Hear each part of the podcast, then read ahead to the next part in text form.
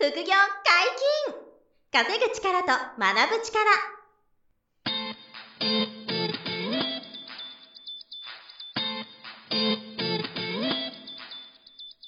この番組は稼げるようになりたいを叶える副業アカデミーの提供でお送りいたします。副業アカデミーはあなたが副業で稼げる状態になることにコミットしたスクール。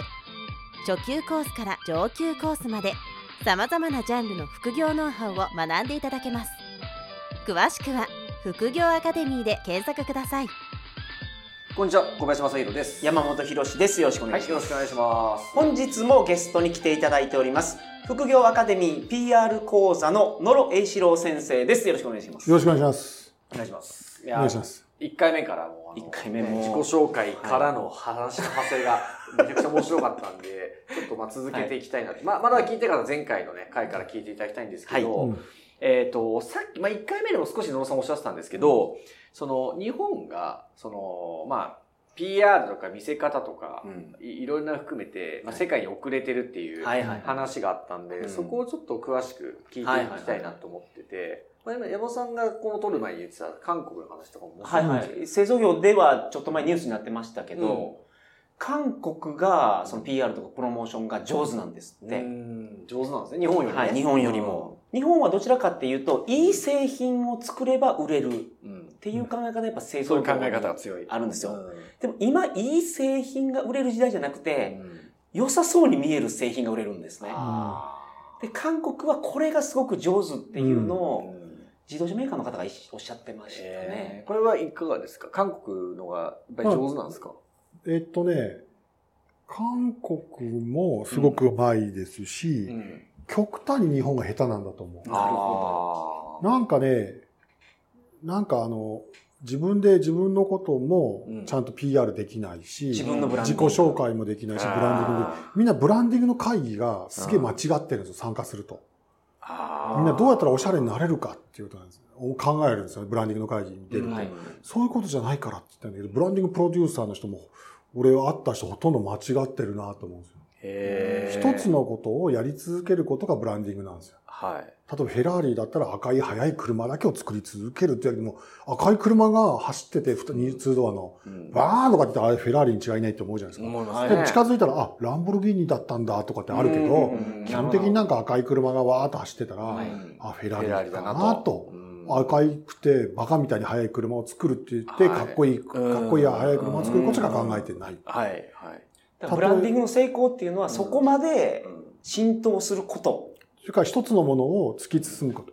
例えばエルメスさんってうんバグですけど、すごいいい革製品をうん究極的に作るっていうことしか考えてなあーなるほど。い。うんそれをコツコツやっていけば、そのブランディングとして認知されるってことですか、だから、そうそうそうそう。あの人はすごいバッターだねって言ったら、バッターは打ち続けなきゃいけないじゃないですか。はい。はい。まあ、それこそ大谷君みたいに二つの二刀流みたいな人うんだけど、投げて打ってうんでまあ二刀流っても悪くはないと思うんだけど、はい、はい。だけどそれはもう二刀流ってブランディングができてるじゃないですか。なるほど。そうか、二刀流がブランディングなんですね。だもうかなり定着しましたよはいね。だから例えば、まああんまりよく言うんですけど、はあの、日本の会社が、まはいあその健康飲料って作ってたじゃないですか。うんファイト一発みたいな。うんはい。タウリン 1000mg みたいな。うん。性能言われてもうん、タウリンって何か分かってないし、はい 1000mg はどれぐらいの量なのか、それが 1000mg が多いのかうん、少ないのか分からないじゃん。確かにね。だけど日本の会社って何馬力ですとか。あとはまあその iPhone みたいなうん。スマホの宣伝もうん。レンズが何倍のレンズついてますとかってうん。性能いっちゃうんですよ。性能いってるうちは大したことないんですよね。さっきのタウリン 1000mg でもそうですけど、あと、あと後発のう、んそれこそその会社を真似したって言われてうんるレッドブルって会社あるじゃないですか。あー、レッドブル。翼を授けようしか言ってないわけ性能とか中身のないこと何にも言ってないです。確かに。ただ元気を元気になりそうだな、みたいな。はい。なんかこれ乗ったら俺の背中に翼つくんじゃねえかな、頑張ろっかな、みたいな。うん。しかもファイトー一発って言って崖から落っこちることないじゃん。日常生活で。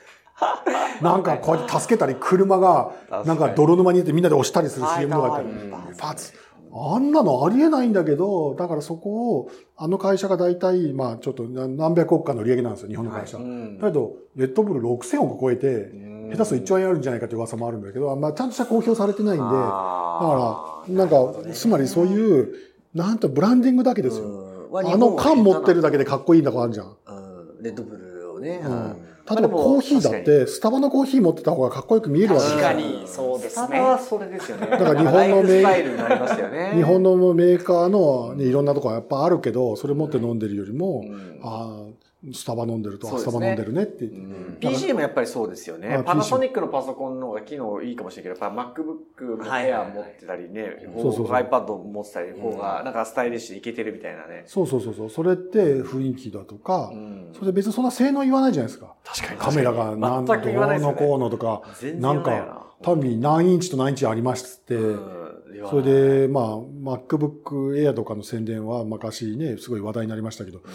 何が出てくるんだろうなと思って、紙ね、茶封筒持ってきて、ジョブズさんが。ヒュッと開けたらそこが出てきたみたいな。うわーあんな薄いんだみたいな。でも世界中にそれより薄いパソコン山のにあったのに、プレゼンテーションの見せ方だと思うんですよ。なるほど。なるほうど。んだから、なんて言うんだろう。あの、そこが見せ方がすごい下手だから、なんて言うんだろうな、ちゃんと説明しようとするんですよ。うん。日本の人はね。うん。だから僕も、細かいスペックの数字を説明しようとするけど、確かにそれ残らないですもんね。例えば恋愛、僕全て恋愛だと思ってるんですけど、はいえっとそういう本も書いてるんですけど、なんか、スペック言われても嫌じゃない？出会った瞬間に、あ、俺年収ね、あの、1850万円で、身長何々で、血液型何々で、えっ、と、あの病気になってね自分の健康診断のなんか書類もらって、俺と付き合わないかって言われても、だか。から何なんだみたいな話になるじゃん。興ざめみたいな。だからそれと同じことを一般の企業やってるんですよ。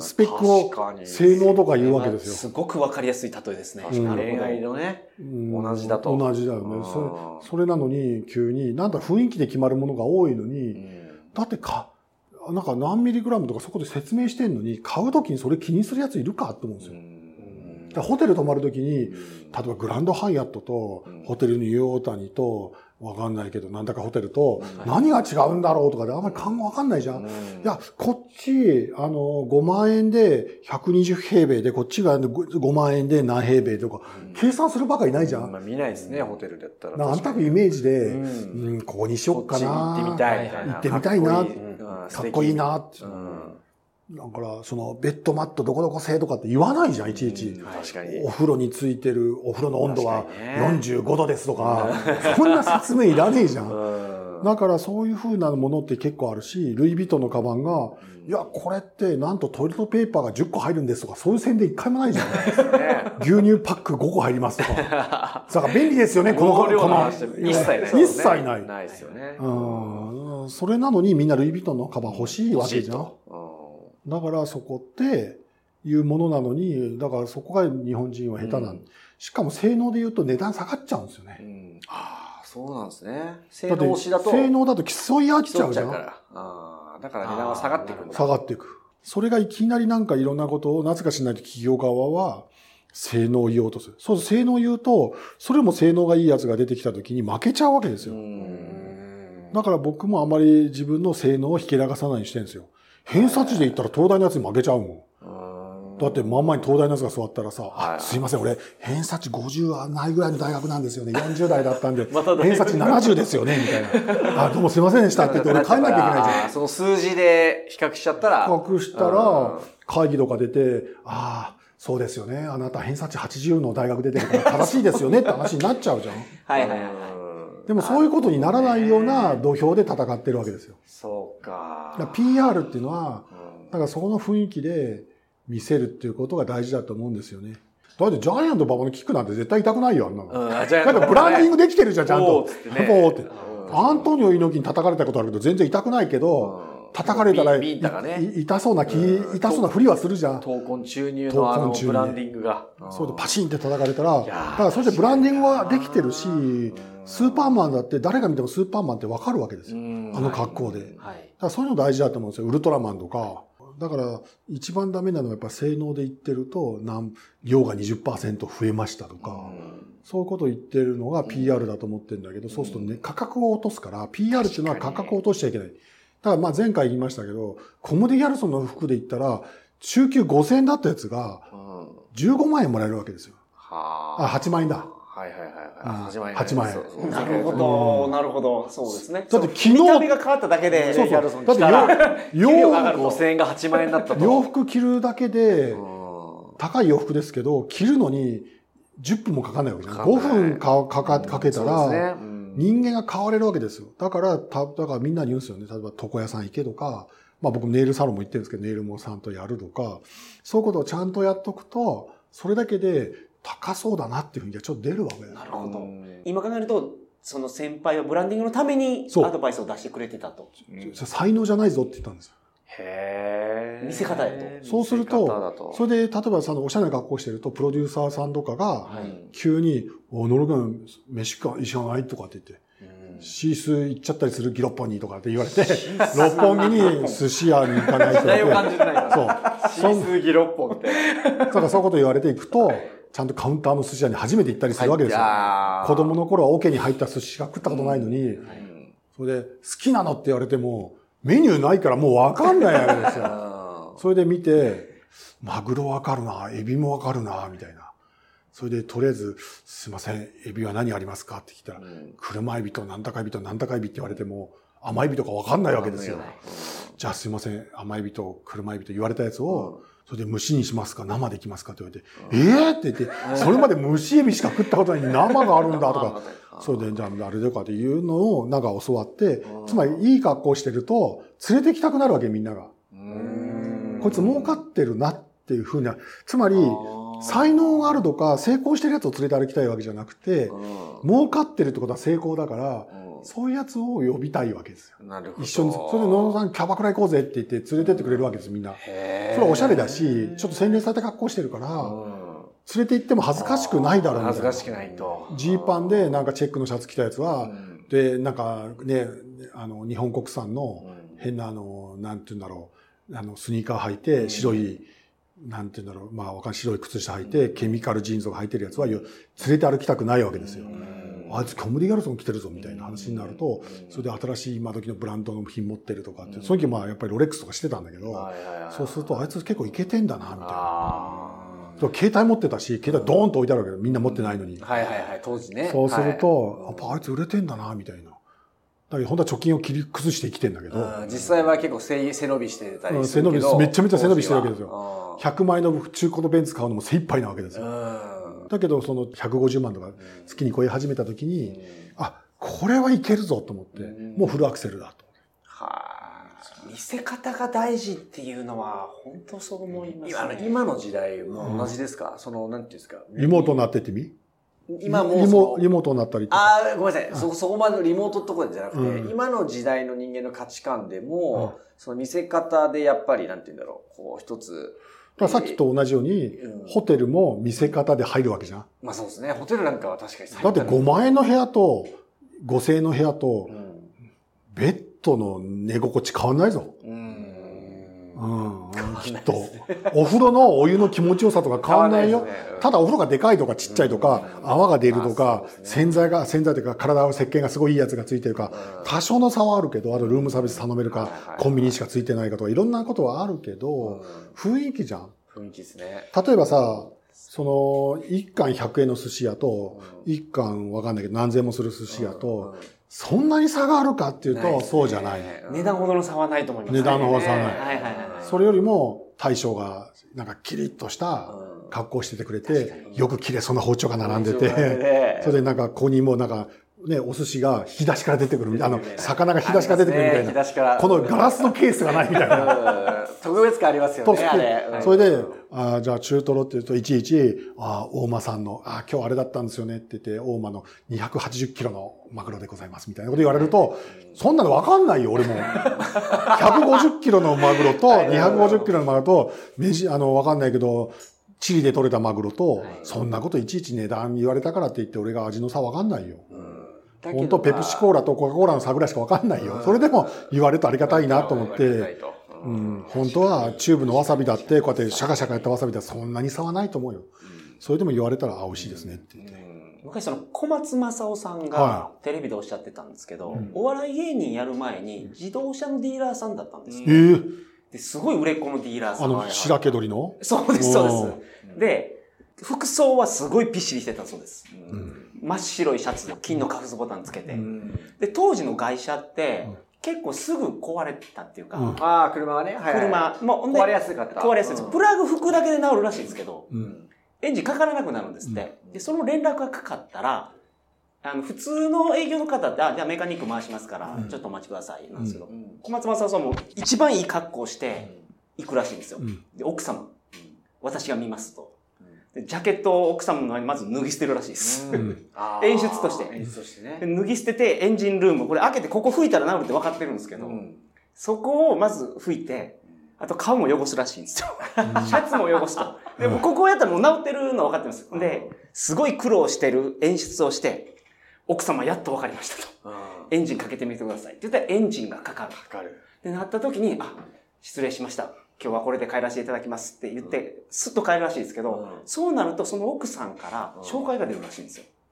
あこんなに一生懸命対応してくれる方やったら、私の友達に紹介できますって言って紹介ですごい売れてる次の新しい受注ができた。そうです。で、テレビで言ってたんですけど、もう何をやってたかっていうと、もう演出やと。うん。その、すごい頑張ってる演出顔ををしてた。汚してね、わざそうと。です。でもその時に、すごい本当へーピシッとしたスーツ、金ピカの隠すボタンで、うんその、脱ぎ捨てる。捨てて ほんで地面に、で、奥さんとかが、あ、もうそこまでしてくれなくてもってなるらしいですけど、それをわざとやるって言ってたのを聞いて、やっぱ演出で、大事大事。今は僕やらないけど、んまあちょ今日もちょっとね、あのタクシーがインターチェンジ間違えちゃって乗るところ、はいちょっと5分ほど遅れたんですけど、はいはいはあの、その時仕事が1本しかないんですよ。元気がテレビやってる時って。い。うんその当時は。当時が。は。だから、暇なはずじゃんうん。それなのに、近所のルノワールで原稿書いてて、なんか本読んだりしてて、わざと10分ぐらい遅刻するんですよ。それで電話するんですよ、携帯で。プロデューサーに。申し訳ございません。ちょっと今前の会議が伸びてまして、10今向か、今終わったんですよ。あーそれで今赤坂にいるんですけど、はい15分ほど遅れます？申し訳ございませんって謝ると、あ、いいよ。先やってるから。あの、待ってるよって言われてガチャ忙しいからねって。うんそうすると、あいつ他に仕事あるんだな。うん忙しいんだな、この組むわと。と、それでうん、お金ないのにタクシー飛び乗って、ワンメーターどっかまで乗って、一概の駅とか乗って、もう降りちゃうわけですすよ。ごい演出頑張ってらっしゃいますね、それは。それとこんなか、ことしてらっしゃったそれで昔、そのコンサルの、コンサルとかっていうか、その学生企業やってた時も、わざと帝国ホテルの、に泊まってないんだよ。はい名古屋からやってきて。うん。ビジネスセンターに行ってう、んそっから前の日にみんなでファックスするわけ。そうすると、帝国帝国ホテルの、うんなんかあの、フはいァックス送信が帝国ホテルになってるうん字が出てる字がから。企画書事前に、あいつら帝国ホテル泊まってんだよね。帝国ホテルからファックス来てんだけど、あいつすげえんだけど。すげえなってビ。ジネスセンターだと、い30分いくらとかで使えるから。まあまあ、1枚その時ファックス100円とか取れるわけですよ、でも。でも全然高い。金庫で送るよりは、帝国ホテルのビジネスセンターが送った方が印象がいいよね。それでビジネスホテルの人たちも、あのビジネスセンターの人たちも、あの、部屋番号いくつですかって、あ、宿泊してないんです。あの、ちょっとそこで打ち合わせしてて、ちょっとこれ送ってほしいんですって言われると、あ、わかりましたみたいな。部屋につけるんじゃなくて、現金で現金でやってくれる。それで、それでやって、近くの安ホテルに泊まったりしてて、五反田とかで。はあ。え、なんか、その、えっ、と、逆に、うん話のちょっと腰が折れちゃうかもしれないですけど、あの、本当の自分と、今のその見せてる自分に乖離があるじゃないですか。うん。そこになんて言うんだろう、この、落ち込んだり、負い目が出たりはなかったんですか？あの、本当はうん、俺本当は一本しか仕事ねえのにな、忙しいふりしてるな、みたいな虚しさみたいなのってなかったんですか、なくて、うん。そこってどう解消していくんですか、そこって？なんかね、いずれ、うん。あの、あの先輩方々よりも早く帰るぞってずっと思ってるわけです。ああ、なるほど。もうだからその目標が明確にあって。あとは、1時間遅刻してきても怒られない人間になろうと。うん、なるぞって決めてなるぞって決めてるから、つまり遅刻してきた先輩も、いつもあんたお前遅刻じゃんって怒られるんだけど、うん。すんげえ面白いこと言わんの、そこで。うん。だからもう、それでわドッカン仕事がドッカンであつまり遅れてきたバッターがいきなりホームラン打ってみたいな話です。ーそっかそっかうん。結果をその場で出すから、あもう全然あの、OK。オッ OK って。で、そういう男に俺はなるからっていう、そうそうそうそう覚悟があるから、覚悟があるから、心が強いですね。心が強い。そう。だからそこがずっとなんかすごいなっていうか。もう失うもんないもん、愛知工業大学だから。はい、それやりましょう。立派な大学ですからね。立派ないい学校ですからね。やっぱり、やっぱりなんか、やっぱり捨て身だし、いやーすごいなあれ、田舎どこなの？小林さん。僕、東京。あ東京板板橋出身。え、山本さんははどこなの？僕、高知です。高知高知県やっぱり東、なんか俺、うんあの、愛知県、当時岐阜県に実家があったんだけど、はいはい。やっぱりそれを捨てて出てきたから、かそれで親にも放送作家になって一丁前になるって言って、うん。バカなのって言われたんですよ。周りの人間に。あいつバカだぞみたいな。放送作家とか夢、夢みたいなこと言ってるやって。で、それ辞表にも放送作家になるからやめますって書いておいたの。そそしたら、その部長とかが、あの、編集長が、バカなの？って言われたの。それで、お前ほんと失敗したらまた戻っといでって言われて。ああ、どそしたら元気が出るる。時に名前が出た時に、うん。あいつ本当に、元気が出るテレビね。あん、2ヶ月ぐらいしたら名前が出たんですよ。見返し方がかっこいいよな。そう、一番ほ後ろの方だけど、うん10人ぐらいいるうちの一番後ろの方に名前載ってて、後ろが3番目ぐらい名前載って、ーその時にす、みんなが電話かかってきて、携帯に。見たよ、元気が出る、名前載ってるなって言って、元気がテレビやってますって言ったけど、みんなが嘘だと思ってたの。うちの親も嘘だと思ってるわけです。で、うっちゃんなんちゃんの番組やってますって言われても、うちの親も嘘だと思ってるわけですよ。はいはいはいはい。そしたら名前出てる。あの、エンドロールってエンドロールっていうかあそこにあのスーパーにね名前が出てきてかっこいいなそういうことがいくつかあったりしてそうすると。だから、あの、最初少しこう、あの、作って、見せてる自分と実態が違っても、うん。だんだんそこのリアルが追いついてくる感覚みたいなのが感覚ある。んですよね、きっと。あとは、うん。あの、その田舎に住んでる友達って、放送作家になったやつ一人もいないから、確かに。な。わからないわけですよ。い。ないでしょうね。それで、たまにその実家帰ると、いや、お前芸能人に会ったりするの？って、いや、毎週高橋さんに会ってるよとか、そんなこと偉そうに言うんだけど、本当は、会っても、おはようございますって言うだけで、それで実、際はね。実際はね、あ、おはようございますって言って頭下げてるだけ言うだけで、だけど、でも合ってるのは事実だからね。あ向こう、お疲れ様って言ってくれて、いや、話しかけられてとかって言うんだけど、お疲れ様しか言われてないから、だけど、それでも、なんか、それこそ本当現場に行くようになって、いろんな芸能人の人にこれちょっと違うんじゃないとかで言われたりすると、ちょっと嬉しかったんだ。うんあ文句言われるような立場になるんだとか確かに確かに嬉そうしいですよ。そうすることも含めて、なんか、そういうことで、なんか、なんかそれが徐々になんかなんとか、やっぱり、あいつ嘘つきって言われたくないなと思ったんですよね。田舎の親とかに。はいはいはいはいはいはい。まあ、狼少年じゃないけど、みたいな。そうそうそうそう、本当にやってるよとうん。か、本当にやってると。ああいつ日経エンターテインメントになんかインタビュー出てるとか、そういうことがちょこちょこ起こり出したら、みんながすげえびっくりして、それで親にやっぱり本が出るんだよねって言った時に、またあんた嘘ついて、みたいな。うん本当はお金ないでしょって振り込もうかとか言われるわけ。ええいやいやいや、あるから大丈夫。みたいなこと言ってて、そしたら、で実際本も本書店に並んで、書店並んだ時すげえ驚いて、嘘じゃなかったと。嘘じゃないって言って結果で示していくかっこよさですね。それはすごいですね。やっぱり演出で自分を大きく見せて、その大きさに負けないように結果を出すと。そう。そう。明治大学で今度話すことになった。はいはいはい。あの、学生講義するんだよねとかって言ったら、法政大学とかに行ったら、うん。嘘でしょって書いてあるけど、早稲田大学も行ったことあるんですけど、うん。そしたら、早稲田の大学院で今度講演するんだよ。ね、嘘だって言われて、大学院でせ講演してるところ、大学の教授と一緒に写真撮って、長谷川先生と一緒に撮りましたみたいな、そういう親に送って、セミナーしてる、あの講演してる、講義とかしてる写真を送ったら親がびっくりしてて、あんたみたいな、その学歴ない人がそんな教えていいわけみたいな。うん。うんで、ですげえ驚かれたりする。別にあの、ゲストだから、ゲスト出演だけどねって言いながらも、別に3000円か5000円もらって帰ってくるだけなんだけど、う。うんん。だけどまあそういうのもあって、やっぱりその実力に伴わないけど、うん理想系っていうやつをうん見た方がいいと思う。そういうことですよね。うんうんそれで、まあ多少金銭かかるかもしれないし、うんなんかあれだけど、うんそこはちゃんと自分で計算して、うんなんかその、その道の、ちゃんとした人に見えるようにしたらどうした方がいいかってことを考えて、うんやった方がいいと。さっきのお寿司屋さんじゃないけど。とりあえずカウンターだけでもいいよ、よく、よく、かっこよく作ろうとかとりあえず長い包丁は印象は全然違うと。そうそうそうそう今はあんまり怖いものなしだから、はいはいはいはい。あの、ゴルフクラブも5本しか持っていかないんだけど、くあの、コース回るあコースの時も。時も。うん、7番しか使わないから、はい下手だから。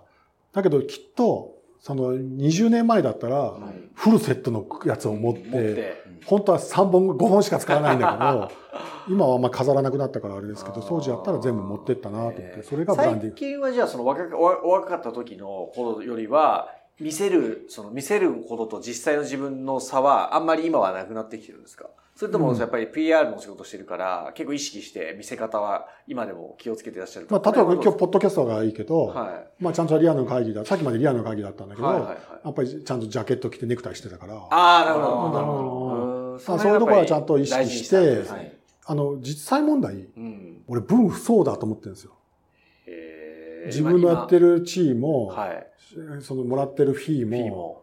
仕事も分不相だと思って。ぱり、なんか、この世界よく俺やってってるなっていうのは思うところがある。